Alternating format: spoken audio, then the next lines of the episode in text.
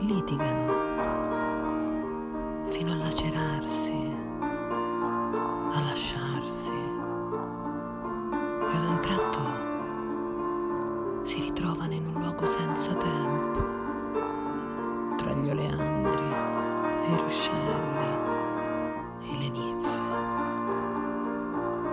Stesso spazio, un muro di tela che li divide e gli amanti voltati di schiena.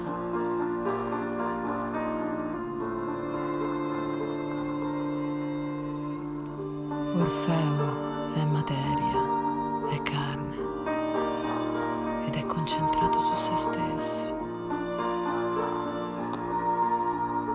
Giace un corpo senza viso, brutto e sporco, di tutto il malessere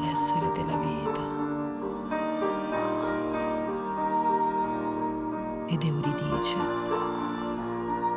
È spirito, è nell'altro ed è trascesa e danza.